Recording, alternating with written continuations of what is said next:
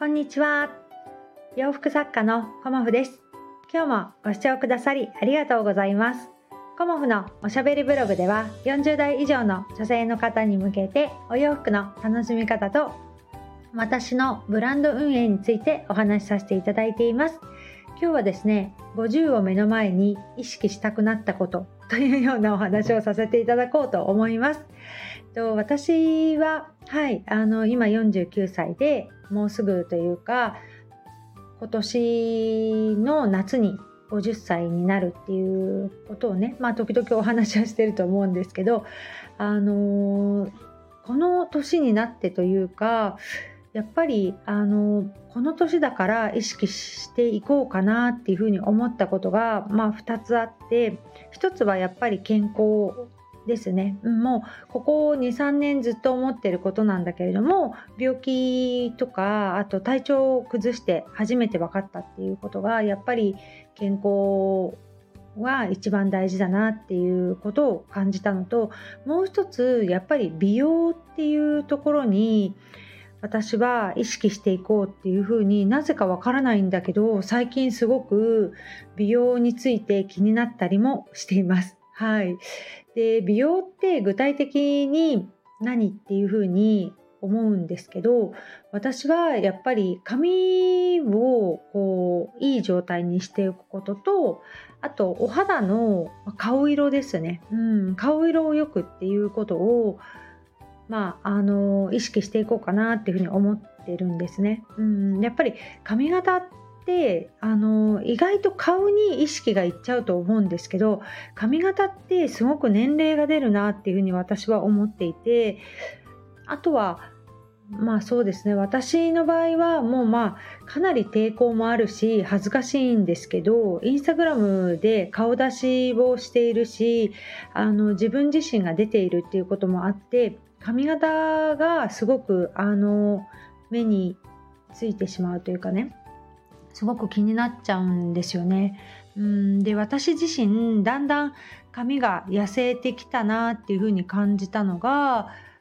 そうですね さん,よ 年前ですかね。うん半年にいっかいぐらいこう宿毛矯正をして、私まあね見てわかるように天然パーマなので、まあ、宿毛矯正をしてたんですね。ストレートの髪に憧れてたから。うんだけどいっかいあのー宿毛矯正が失敗に終わりまして、チリチリチリっていう風に髪がなっちゃったんですよね。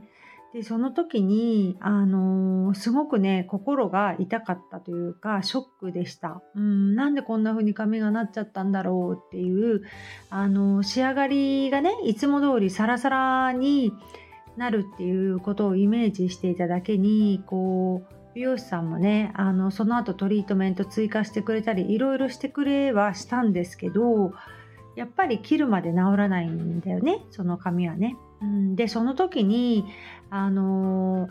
ー、もうねストレートを卒業して自分のねこの天然パーマくせ毛を受け入れようっていう風に変えました。はい、髪にとってストレートパーマしていくっていうのはまあ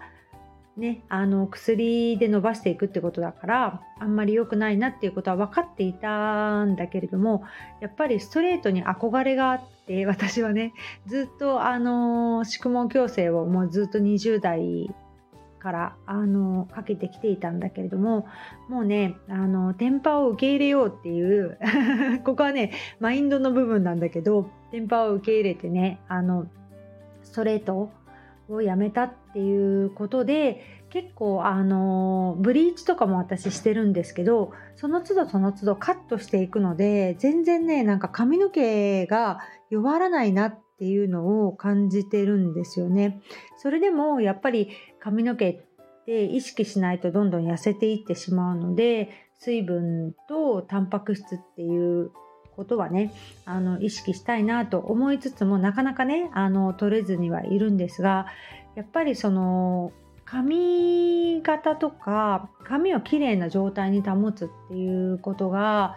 すごくあの自分としてはねこう意識したいなってこの頃思うようにはなってきたなっていうのを改めて感じてるんですよね。で白髪がやっぱり私も出てしまうので、それを今まではねあの にさんかげつにいっかいカラーに行ってたんですけど、そのイベントのタイミングに合わせてね。だけどイベントがいっぱいになってきちゃうと、そのさんかげつぐらいじゃもう髪のねその白髪具合がみすぼらしくなっちゃうので、今ではねろくしゅうかんに一度カットカラーに行くようにしました。うーんやっぱりあのホームカラーもやってみたりしたんだけど、やっぱり傷むので髪がねあの私は美容師さんにやっていただくということで、今はねろくしゅうかんにいっかいあのカラーカットをお願いするようにしていて、まあ、それでもねちょっとあの白髪が出てきたりはするんだけれども、そのくらいだったらまあ許容範囲かなっていうことで、人に見られるあの接客をしているので、その辺はねやっぱり意識していきたいなっていうのと、あとはもともと私乾燥肌なのでこう痩せたこともあるし、その冬はね特にその乾燥がすごく顔をねシワが若干気になるようになってきちゃったんですよね。お顔がパンパンだった頃はそんなにシワ気にならなかったんですけど、だんだんその顔のまあシワとかねそういうのがやっぱ気になってきて、昨日ねあの化粧品メーカーのエーアイ 肌診断っていうのもやってみたんだけど、なかなか面白い結果が出て、あなたの場合はここのこれを使うといいですよみたいな感じ の, あの診断が出た時に、私がいつも使ってるねその高級クリームがあるんだけど、高級クリームと似たようなものをやっぱりあなたは使った方がいいですっていうようなあの診断が出て、まあ今はねそこまであのそれは売ってないのでそこまで高級なものは使ってないんだけど、それでもある程度あのちゃんとしたクリームを使うといいんだなっていうことを、まあ、私自身ですよ、みんなが使ったらいいとかそういうことではなくて、私のそのこの乾燥肌でっていう感じの私のみたいな肌の人はねいいんじゃないかなっていうことで、もう全然なんかじゅうねんくらい前は年上のねあの先輩方がなんでそんなに美容にこだわってんのかなっていうことを全く理解できなかったんですよね。うんでハンドメイドの仲間でねあの先輩方が急にその美容に目覚めているエステに目覚めているっていうことが全くあの理解できなかったんだけど、今ならわかるっていうような時期がやっと来たんだなっていうことをあの年齢とともに改めて感じました。はいだから昨日もあのあんまり私たくさん塗り塗るの苦手なんですよ。だから最低限でいいような感じで朝起きてすぐあのファンデーションの下に塗れるものとかね、そういうものをあの見てねこう明日届くと思うんですけど、それがねすごく来るのが楽しみだし、あんまりこう化粧品にほぼほぼこだわってなかったんですよね私ね。あの、まあ、色白っていうこともすごく嫌だったし、昔からなんかその肌のことのケアをね全くしてきてなかったので、そういうところもねあの改めてもうねごじゅっさいになるんだから肌をねあのいたわろうかなっていうふうに今は思っています。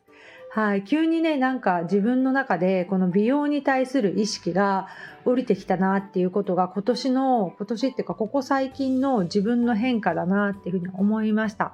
うんなんかあのいろいろねあの化粧品とかも私は基本的にアイシャドウとかチークとかそういうものはプチプラなコスメを使ってるんだけど、あのスティック状のこう眉マスカラだったりとか、あとあれはなんていうのかなスティックアイシャドウ、うん、を使ってみると本当にすごい使いやすいなっていうふうに思っていて、化粧品もねどんどん進化してるなと思って、今までのこうね、あのパレットで使うアイシャドウももちろんいいんだけれども、いろいろなところにこう旅をするようになって、あスティックアイシャドウすごくいいななんて思いながら、普段のねメイクもシャッシャッシャッって感じであのできたりするので、やっぱりこう新しいものを、ね、あの使うってすごく楽しいなっていうふうに思いましたし、まあ、今までね全くあの意識してなかった美容にこう意識をしてみるっていういちねんでもいいのかなっていうふうにも思っています。はい、なかなかねそのパック、はい、それがね苦手なんですけど、まあ、時々ね本当は毎日やった方がいいっていう風な感じなんだけど、パックができない分私はあのクリームを塗るみたいなねそんな感じで自分なりの、あの肌ケアでいこうとは思ってるんですが、やっぱり自分に合うものが見つかるまでなかなかねファンデーションもそうですけどあのさまよいますよね。でもファンデーションも使ってみて分かったんですけど、やっぱりこう何年か前にこう例えば資生堂さんとかだとクレドポーっていういいあのファンデーションを使った時全然違ったんですけど、まあ、そんな高いものは買えないななんて思いながらファンデーションにもねあのリキッドファンデーションとかクリームファンデーションとかこだわってなかったんですけど、こだわり出して使うと、まあ、全然違うなっていうのを感じたので、はい、自分へのご褒美だと思ってこだわりをねあのちょっと今年いちねんはやってみようかなと思います。であんま変わんなかったらまた元に戻しちゃうと思うんですけど、美容と健康、うん、本当にあのウォーキングするとあの最近体重が減るようになってきました。はい、全然今まで体重減ってなかったんですけど、体重もねなんかウォーキングするとあ減ってるなっていう、食べる量を減らさなくてもなんか減ってるなっていう風に感じられるようにもなったので、うん、いろいろ健康と美容っていうのは奥が深いなっていう風に改めて感じています。はい、今日はこんな感じであの私が今意識したいなって思うことをお話しさせていただきました。今日もご視聴くださりありがとうございました。洋服作家コモフ小森屋貴子でした。ありがとうございました。